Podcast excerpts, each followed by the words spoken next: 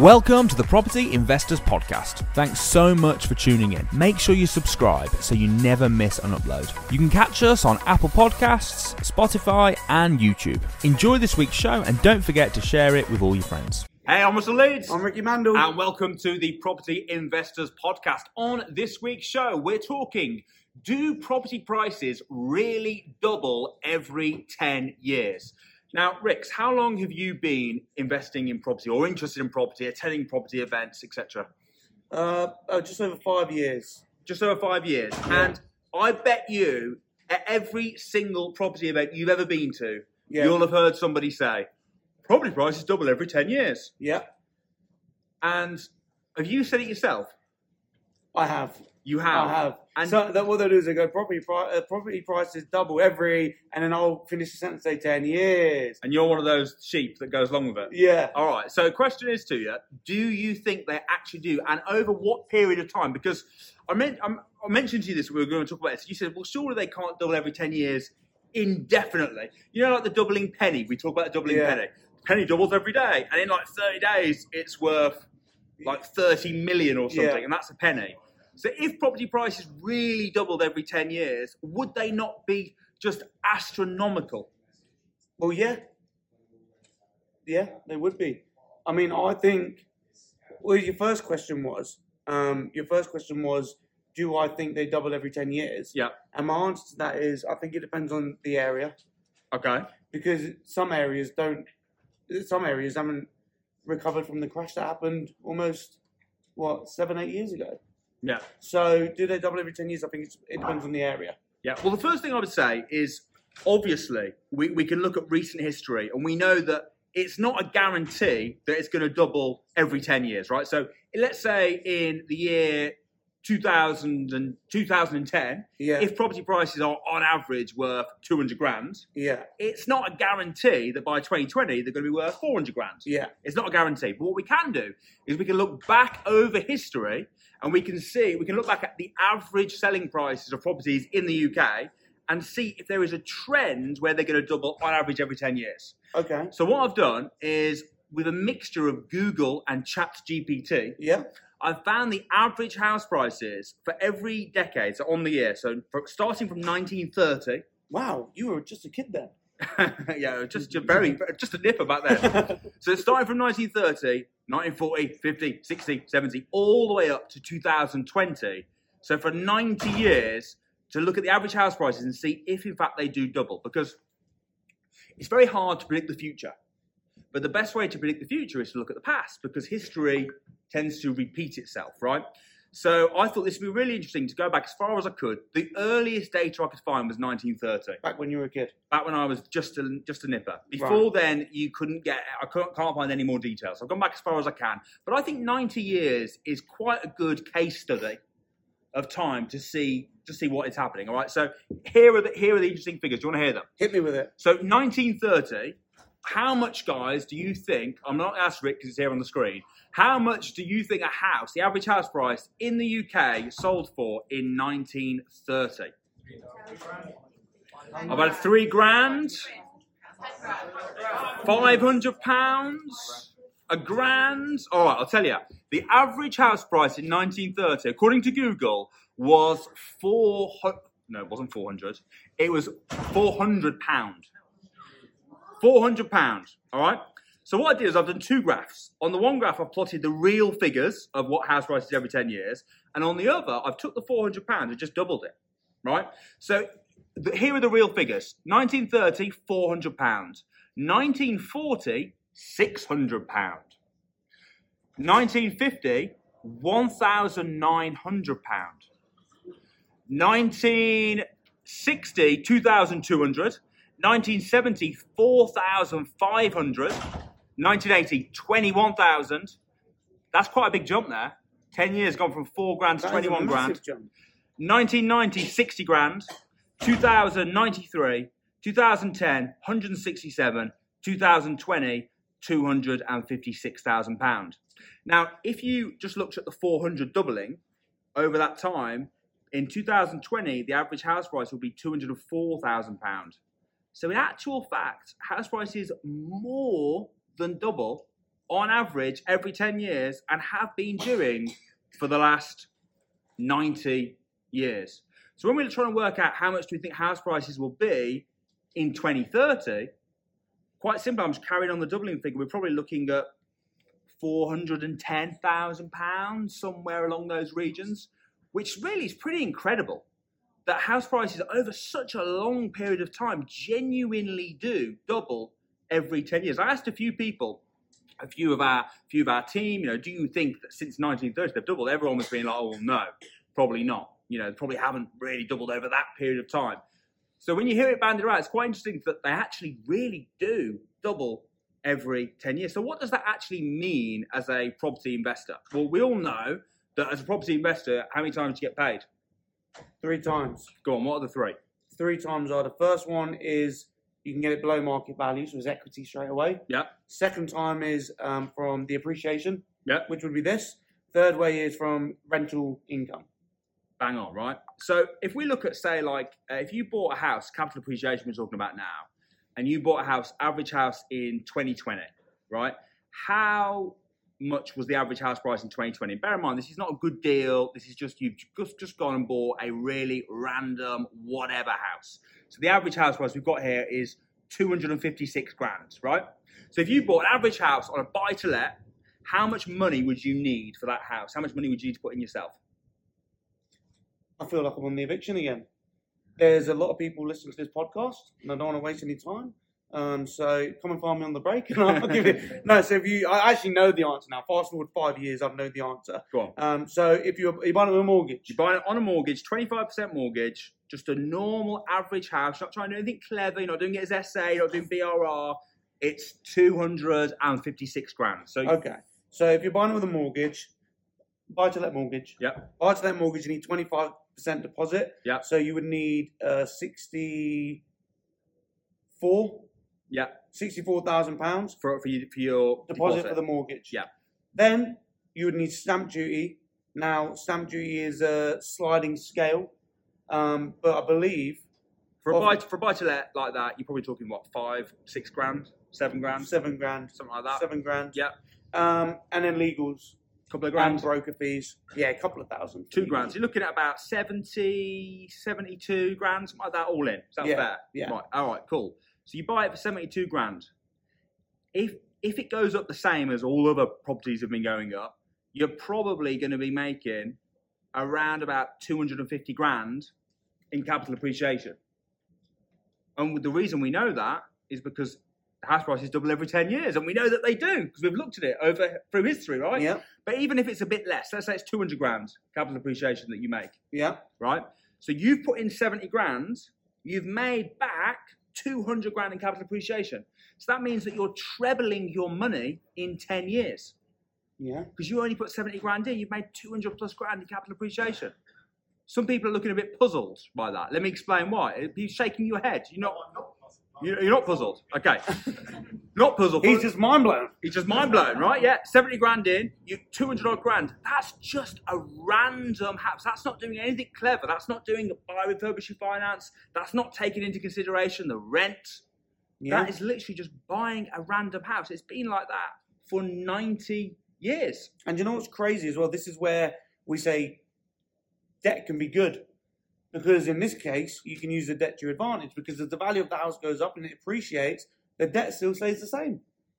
Bang on. And people that are worried about the interest rates, oh, I'm not making any profit. They're not taking into consideration the capital appreciation that they're making. So here's a question for you. Go on. Knowing what you know about the appreciation, when you invest in properties, do you buy based off the appreciation that it's going to have or the cash flow that it's going to make? It's a good question. I think um, I think it depends on what your goal is. Yeah. So, for example, if you if you've got a really good job and you're earning a lot of good money, and you just want to in, you want to invest the money that you've got, right? Because it's funny, isn't it? Back in 1930, 400 pound was the house, right? Yeah. So, someone that bought that 400 pound house 90 years ago would now have an asset that was worth a quarter of a million. So, 400 pounds in 90 years has turned to a quarter of a million. If they put that 400 pounds in the bank, right, that 400 grand back then would have been worth a lot more. Well, I think I looked into it. I think it would be in the equivalent of having like 30 grand, right? So it'd be like you putting 30 grand in the bank today and just leaving it. And now it's only worth four hundred pound. That's the equivalent of what you'd do, right? So you've you've gone from a situation where you've got roughly about thirty grand, keep it in the bank, ninety years time, it's worth about four hundred quid. By the time, Well, so you're saying if you put 30 grand in the bank now, it'd be worth 490 years. well, that's what it was back then. They had four hundred pounds. That's the equivalent in today's money of about thirty grand, right? So if they just left that four hundred pound in the bank, what would it be worth today? 30 grand. No, it, would, it wouldn't. Why is it worth thirty grand? Oh, you've lost me, man. All right, all right. So you've got back in 1930, right? Yes. When you were just a young boy, right? You've got thir- you've got 400 pounds, which Yes. back then is a lot of money. Okay, so I'm rich. You're well, I wouldn't say you're rich. I'm okay. You've got 30 grand equivalent, 400. but it's actually 400. You, you understand inflation, right? I understand. Okay, okay. So have I got 400 or 30? I'm confused. Which one have I got? All right, let's Right, it's 1930. I walk down the road and I go to the ATM. right, yeah. I look at the screen. In fact, I go to the cashier at the bank. There's, there's I no say, A- what's the no? ATM. I doubt back then, right? But So- maybe let's say there is. Let's I go say to the so. bank and I say, how much have I got? They say, what? they would say 400. But it wouldn't be like 400 debt today because you'd be like, 400, man, that's the equivalent. If I was talking to a future Rick in 90 years' time, he'd think that was like 30 grand. Makes Okay. sense? Yeah.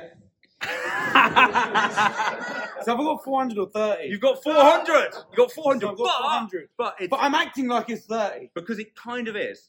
But do I know it is back in 1930? Yes, you think back in 1930, right? You think I've got 400, 400 quid. I could buy a house with that. Okay. Yeah, all yeah. right, all right. but I'm not going to buy a house with it because property investing Yeah. is risky. So now what you're saying is today, I've got 30 grand in the bank. In 90 years, it will be like having 400 quid. Correct. Right. Right, you got it now, yeah? Yes. So if you had 30 grand today, if you bought a house with it, Yeah. that thir- if, if the exact same thing happened, what's happened the last 90 years, the 30 grand today, I mean, forget, if you bought it for cash, I mean, you probably couldn't buy a house for 30 grand for cash, maybe in Hull or somewhere, but let's say you bought it for cash, it would be worth quarter of a million, or if you left it in the bank, it'd be worth 400. So in other words, it basically, what I'm saying is, taking that 30 grand today, putting it in, into property, is going to turn it into 250 grand plus. That's not even taking into consideration leverage, like we just talked about. Yeah. Leaving it in the bank in 90 years, it's going to be worth the equivalent of 400 pounds if property prices and inflation carry on the same as they are. So all I'm saying is it just shows the value of investing in property. You know, that is the way to beat inflation. If you just leave your money in the bank, inflation is just chipping away at your money. You invest it in property, it kicks inflation's ass. Even if you're not leveraging and using a mortgage, even if you're not getting great cash flow from service accommodation, even if you're not pushing up the value using BRI, if you just buy a random property for cash today, you are you, you're massively quids in. And this is how people become accidental millionaires. This is exactly how people become accidental. This is how most millionaires are made in property by just buying their own house. You buy your own house, you don't even need a 25% deposit. You just need like 10%, right? Yeah. Interesting. It's, it's almost like we should be property investors. Maybe we should. Maybe we should. Maybe we should put our 400 pounds into a property. Maybe we, you'd be nuts not to, wouldn't you? If you knew, right? If- If you knew, if you were back then and you heard, oh, if I get 400 quid, if I buy a property, it's going to be worth a quarter Was of a a million. pound a thing back then? I thought it was shillings. It was, it isn't, shill- shillings is less than a pound, isn't it? Pounds, shillings, and pence. Pounds, shillings, and pence. shillings, and pence. We have someone in the room that was from the 1930s. I don't know how much. A sh- how much is a shilling worth? It was uh, equivalent five p. Five p. So it's crazy that we still have. Pe- you had, do you have half pence as well? Half pence. so for so you make appreciation of that example that we did.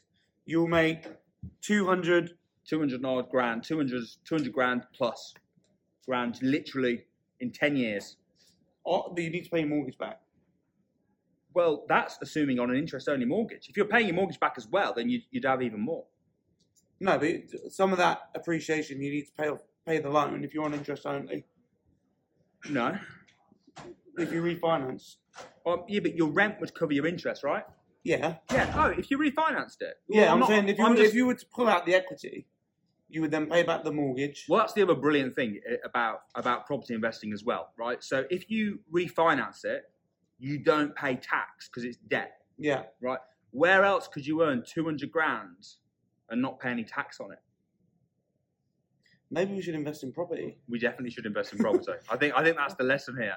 But it's just interesting because you only know you know when it moves slowly. Like if, you know, if we look, for example, uh, back to say when we we sort of started getting interested about 2010, right? Uh, just before, so you can see property prices were about 167 grand.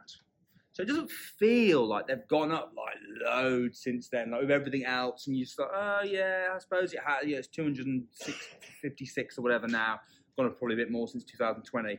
But you're just like, oh yeah, you, you don't, you, when you're in it, you don't see. It's like when you lose weight and you don't see it every day. I don't know any. No, know you much wouldn't know about that. It's like when you put on weight. Oh, I know a lot about that. Tell me about that. So, so when you're putting on weight, you probably on a day-to-day basis you don't realise. It's only when you sit back and have a look and you see the, I I don't want to call it progress, but you see the sort of uh, the, the, the, the girth expanding, and you're like, wow. And I look back at pictures of me a year ago, look how fat I look, but I don't notice on a day-to-day basis, right? And it's the same. It's because it's slow, we don't kind of realise. But when you stop back and look at it, it really it is nuts, isn't So it? you started getting involved in property in what year? Uh, uh, about about 2010. So what the properties that you got in 2010? What have you got equity in them now from that appreciation? Or have you refinanced them? What have you I've refinanced, and pulled out the money pulled out the money. and reinvested the money? Correct. So in the next 10 years, will you refinance again? Will you just keep on refinancing, refinancing? Hundred percent. Do you think you'll ever sell any of the houses?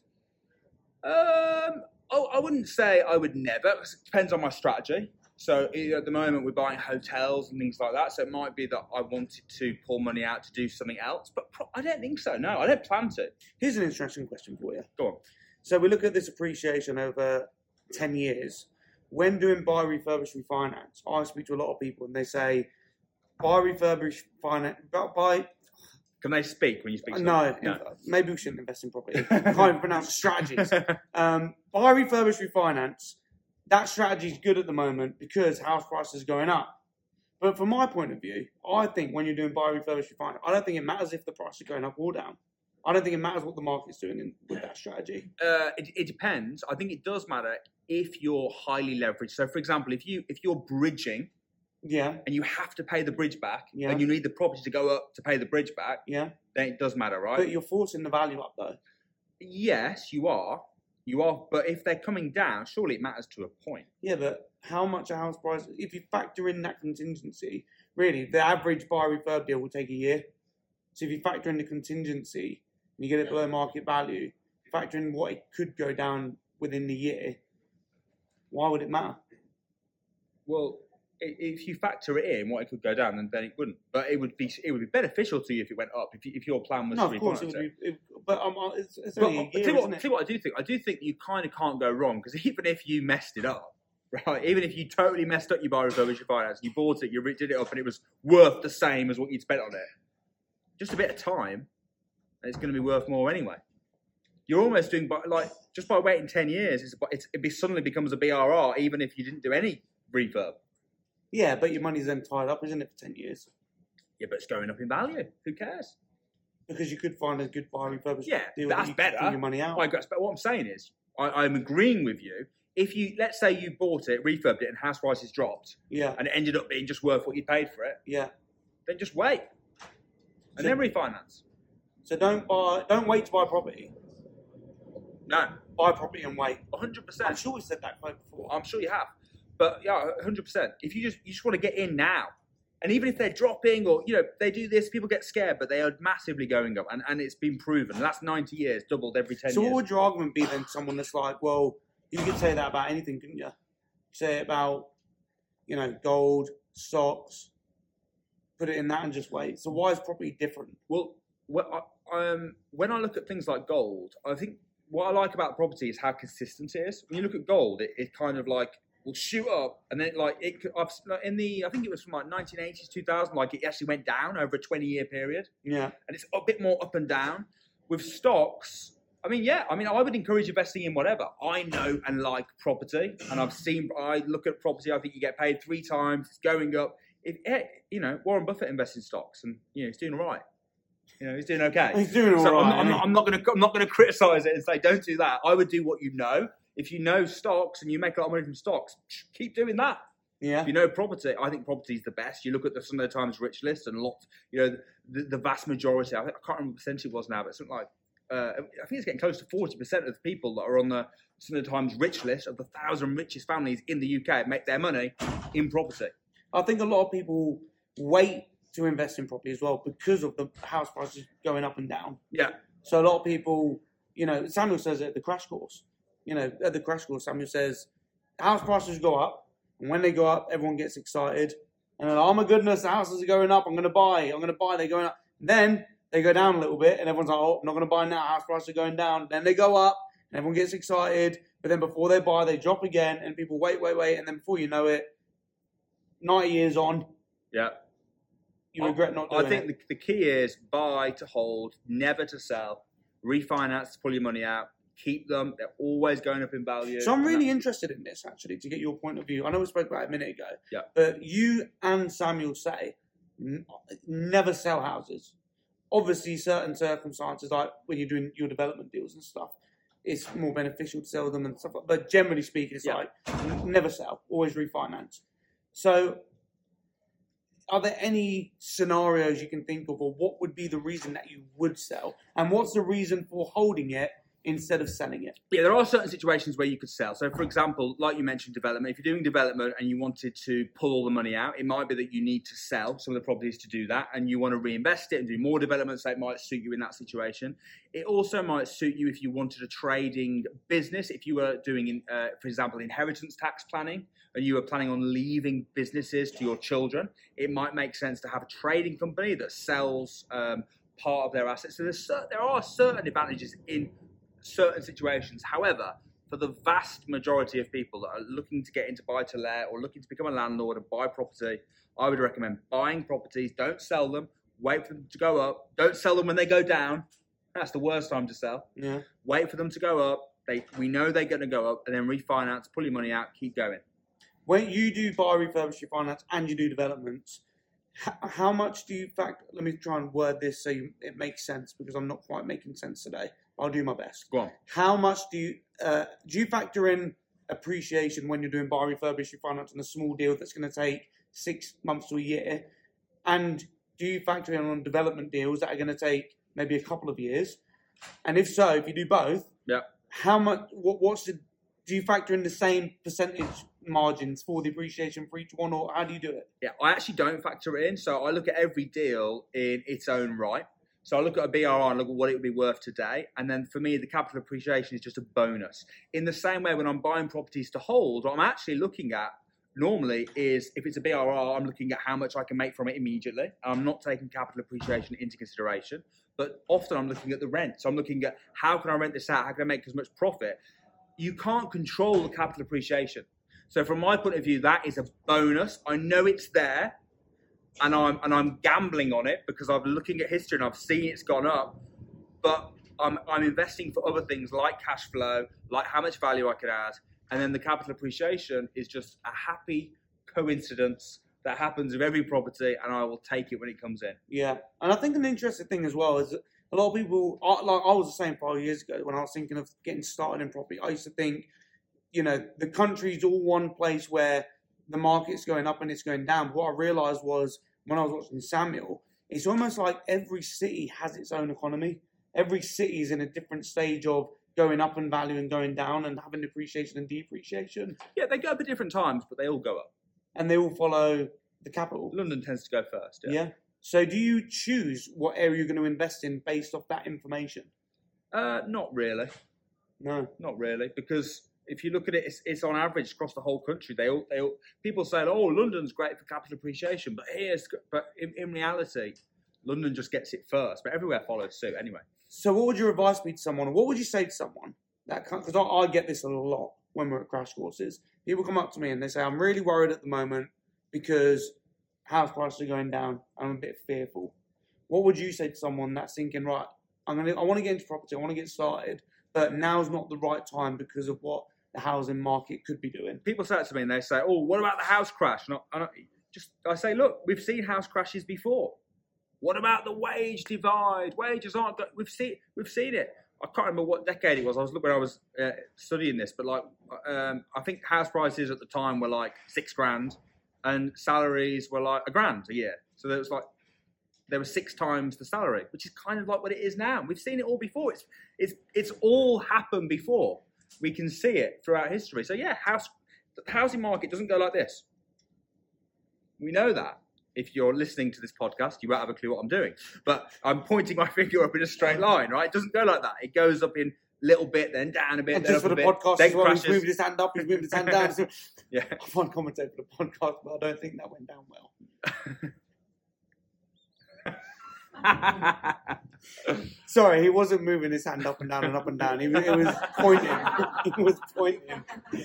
So, so what you were saying was, so, Oh. so what you were saying was, please So go, what- oh, please go and watch this on YouTube. so uh, what, so what you were saying was, Yeah. your hand doesn't go straight up; it goes up and down. it goes up and down and up and down and up and down, but mostly but up. it ends up.